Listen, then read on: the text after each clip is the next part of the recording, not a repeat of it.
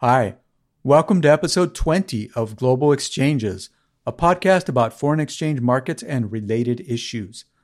I'm Greg Anderson.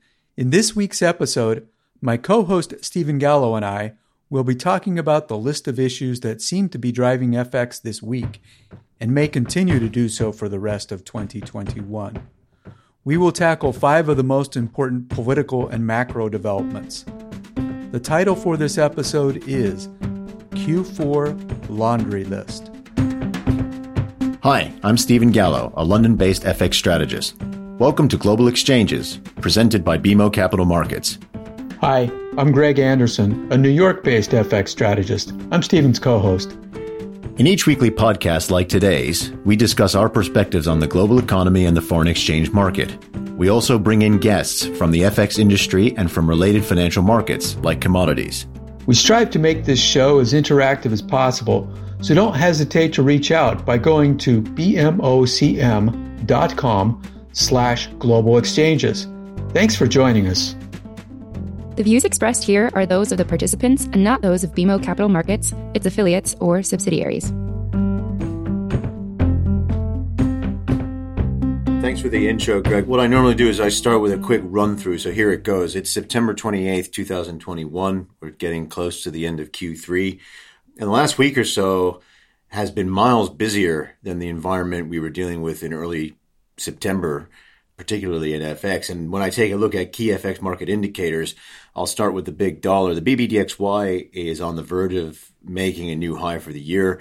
The D X Y has already done so, having traded at ninety-three eighty earlier today. So issues. It's difficult to nail down one specific issue for the rally in the dollar, Greg, and that's often the case. So why don't we use this time to have a work through a number of the potential drivers of this move in the dollar? Does that sound good? Great idea to create a list. When thinking about F X, politics are often a key driver alongside economics. So let's start the list with politics. Stephen, euro is the biggest element in all of the various U S dollar indices. So if the dollar is up, that pretty much always means euro is down. And that brings me to Sunday's German election. Stephen, what's your take on the political situation in Germany and the eurozone now? And do you think that political uncertainty is what has the euro on the threshold of this year's low? And I guess let's call this item number one for our list. Greg, you know, I think political uncertainty in Germany at the moment is reasonably high because there are at least three possible outcomes we could see lawmakers arrive at in terms of the formation of a new government. I suppose as an outlier, we could include a fourth possible scenario where no government is able to be formed. And then we're really in a state of extended political limbo in Germany. But I don't think this is having a dramatic impact on the euro. If I just rewind for a moment, what F X investors were, I think, most worried about ahead of the exit polls on Sunday evening German time was a definitive lurch to the left in German politics, which could have yielded a left-wing coalition involving just the S P D and the Greens, with support from Germany's far-left fringe party Die Linke, or a full coalition involving all three of these parties. But on actual vote share and seat allocation results in the lower house, that does not seem likely. So I really don't think F X markets are trading German political risks with this move lower in eurodollar as much as they are trading other factors. I think the strength we've seen in the D X Y, and I mentioned this a few minutes ago, I think it's largely a dollar move, and I think there's a big risk appetite element to it. Speaking personally, I think the uncertainty over the outlook for inflation in developed economies is a key component of the deterioration risk appetite, but I'll park that for the time being. And what I'll do is just take listeners through a brief look at the euro cross rates for September twenty-eighth in terms of their changes from yesterday's closing level. Euro Canada, higher. Euro Aussie, that's higher. Euro Sterling, that's higher. Euro Kiwi, higher. And a decent chunk of Euro E M is trading higher. This tells me that the moves in currency markets today related to the euro are not so much linked to domestic European factors, but I think risk appetite ones. All those currency pairs I mentioned during periods of improving risk appetite, those are pairs where short euro positions are generally favored. So let me turn to you, Greg. As domestic German political risks are, I think, a relatively low impact factor for F X markets right now, how do you think Japanese political uncertainty is playing out in the foreign exchange markets? Before moving on to Japanese politics, let me just sum up your answer to item number one on our laundry list.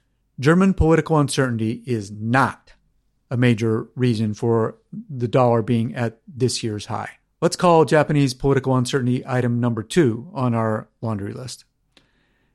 And I'll start by saying that dollar yen came within two pips of setting a new eighteen-month high just earlier this morning. And that high comes within a day of the L D P leadership vote that will occur in the Japanese afternoon on Wednesday. The L D P will pick a new leader to replace Prime Minister Suga, who has needed to step down because he hasn't put the L D P on good footing ahead of the parliamentary elections. So what will happen is that the L D P leader will be selected tomorrow, and it's kind of a formality, but will be elected on the floor of the Diet on Monday, October fourth. But whoever that new prime minister is will have to almost immediately announce the date of the parliamentary election, which seems most likely to land on November twenty-eighth, but at any rate will be in November. And while the L D P is probably in the best spot to keep their new guy, or gal, as prime minister after the parliamentary election, that is far from a sure thing. So look, for most currencies, this kind of uncertainty would be a big deal and would probably lead to something like a two to five percent discount in the currency. But for the yen, given Japan's massive net creditor position, there just aren't very many foreign investors that need to hedge their Japanese political exposure. So I honestly don't think that politics have much to do with dollar yen being where it is. Actually, I think the fact that Brent rose above eighty dollars a barrel earlier today is probably a bigger story because energy is far and away Japan's biggest import. So let's make high energy prices item number three on our laundry list. Stephen, it sort of seems like this latest move higher in oil started with natural gas prices in Europe. Do you think that high energy prices are weighing on the euro? Oh, and Swiss and Swedish, et cetera. Yes, Greg. And I think the energy and commodity price developments feed through to the major European currencies with a negative impulse via multiple avenues. I'd say three avenues. First of all, they're a growth headwind. That's pretty clear. The second avenue is that energy imports are a key component of the balance of payments, and typically higher energy prices yield wider trade deficits or smaller trade surpluses. And three, that's the channel of monetary policy. And where I'm going with this is that the third avenue is, I think, where things get really tricky because high commodity prices and supply-side shortages in general are a really difficult environment for central banks to navigate through because they can't really influence the supply side. They have no control over that at all. And they have to hope that their rhetoric and some degree of, call it policy normalization, will help keep inflation expectations anchored. And I think where we are now is that F X investors are doing their best to factor in what it will mean to have an inflation overshoot that potentially sticks around for longer than previously thought, while an earlier situation involving excess demand reverts to its pre-pandemic norm, or basically a situation we like to refer to as trend growth. So my opinion is that what this strength in the dollar versus key European currencies indicates is that F X investors are discounting a situation in which central banks either do too little and higher prices weaken demand on their own, or a situation in which central banks do too much in terms of tightening credit, and demand weakens anyway. And I'd argue that this is where we are right now in terms of the thought process some investors are going through. Stephen, good point with central banks grappling with stagflation. A key chapter in Central Banker one oh one has the idea that you don't raise rates because an oil price shock has triggered inflation. But what about Q E? Personally, I think you do wind down Q E when faced with an energy price shock. But more importantly, it appears that is what the Fed is thinking. So that brings me to the ten-year yield spike since the F O M C last Wednesday. I've got the benchmark ten-year U S Treasury yield up twenty-two basis points since basically an hour before last Wednesday's meeting. And the ten-year benchmark Canadian government yield is also up twenty-two basis points. So, Stephen, how about ten-year gilt and bond yields? What has their move been since pre-F O M C? Well, Greg, so from the close last Wednesday, which would have been just before the Fed rate decision, the ten-year bund yield is up a little over twelve basis points, I think, over that time frame. And the equivalent maturity U K sovereign yield, that's up by about twenty basis points. So in other words, the move in this measure of longer-term U K yields has been roughly on par with the U S and Canadian moves, while longer-term rate differentials have moved in favor of the U S D relative to the euro, based on the size of the sell-off in bunds. So if I can summarize where I think the market thinks we are on taper, the R B N Z has ended its bond purchases and is on the verge of a rate hike. The B O C is most of the way through taper. The R B A has taken its first taper step, but will pause until February before taking another. And Powell says the Fed will end its taper in the middle of next year. For the E C B, Lagarde said the lady will not taper. So that is probably what bond and F X markets are pricing in. But what's really interesting to me here is that the behavior of the F X market in this little twenty-five basis point ten-year yield spike over the last week is different than during the ninety basis point ten-year yield spike that we saw back in Q one. In that episode, Aussie, C A D, Kiwi, they all rallied as their ten-year yields spiked alongside U S ten-year yields. But this time around, Aussie, C A D, and Kiwi are falling, both against the dollar and against euro, as you noted, Stephen. Greg, you made some really great points there. So do you have a rationale for why these commodity block currencies are falling now as opposed to rallying during Q one when we had the last spike in long-term yields? You hit on risk aversion at the outset, Stephen. And I think that may be the key distinction. While the Q one yield spike eventually got so big that it led to risk aversion, the first fifty basis points or so of it were based on global growth optimism. For this last week's yield spike, I'm not so sure that the main culprit isn't risk aversion tied to the U S fiscal impasse that we are likely to see turn into high drama over the next few weeks. Okay, Greg. So in light of the link you're drawing between risk appetite, the U S fiscal situation, and the move in longer-term yields, can you take me through the key issues related to the ongoing debt ceiling drama in the U S? To understand the debt ceiling drama, I think we need to back up to several months ago.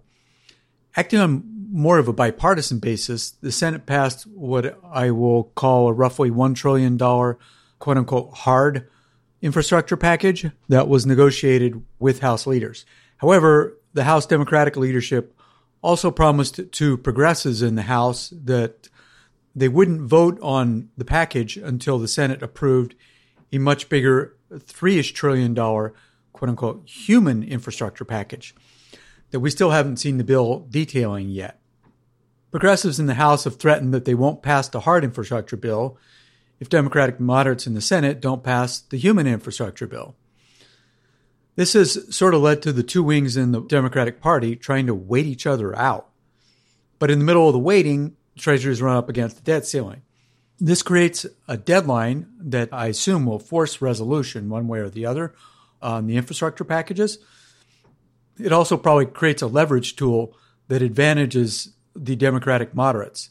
And I think that's probably why the Republicans in the Senate have refused to uh, help in passing a debt ceiling extension.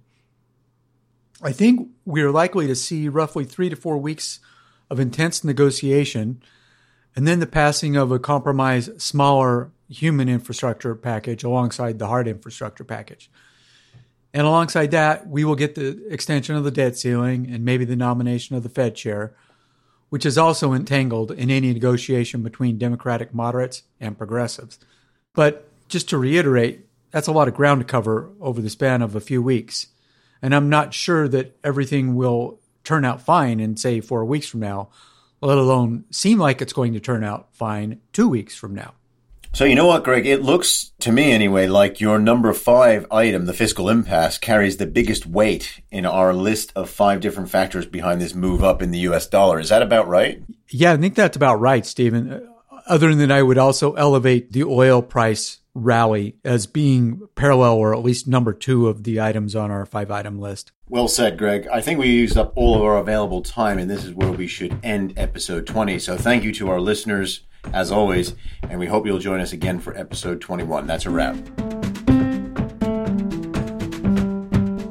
Thanks for listening to Global Exchanges. Listen to past episodes and find transcripts at bmocm.com slash global exchanges. We'd love to hear what you thought of today's episode. You can send us an email or reach out to us on Bloomberg. You can listen to this show and subscribe on Apple Podcasts, Spotify, or your favorite podcast provider. This show and resources are supported by our team here at B M O, including the F I C Macro Strategy Group and B M O's marketing team. This show is produced and edited by Puddle Creative. This podcast has been prepared with the assistance of employees of Bank of Montreal, B M O Nesbitt Burns Incorporated, and B M O Capital Markets Corporation, together B M O, who are involved in fixed income and foreign exchange sales and marketing efforts. Accordingly, it should be considered to be a product of the fixed income and foreign exchange businesses generally, and not a research report that reflects the views of disinterested research analysts. Notwithstanding the foregoing, this podcast should not be construed as an offer or the solicitation of an offer to sell or to buy or subscribe for any particular product or services, including, without limitation, any commodities, securities, or other financial instruments. We are not soliciting any specific action based on this podcast. It is for the general information of our clients.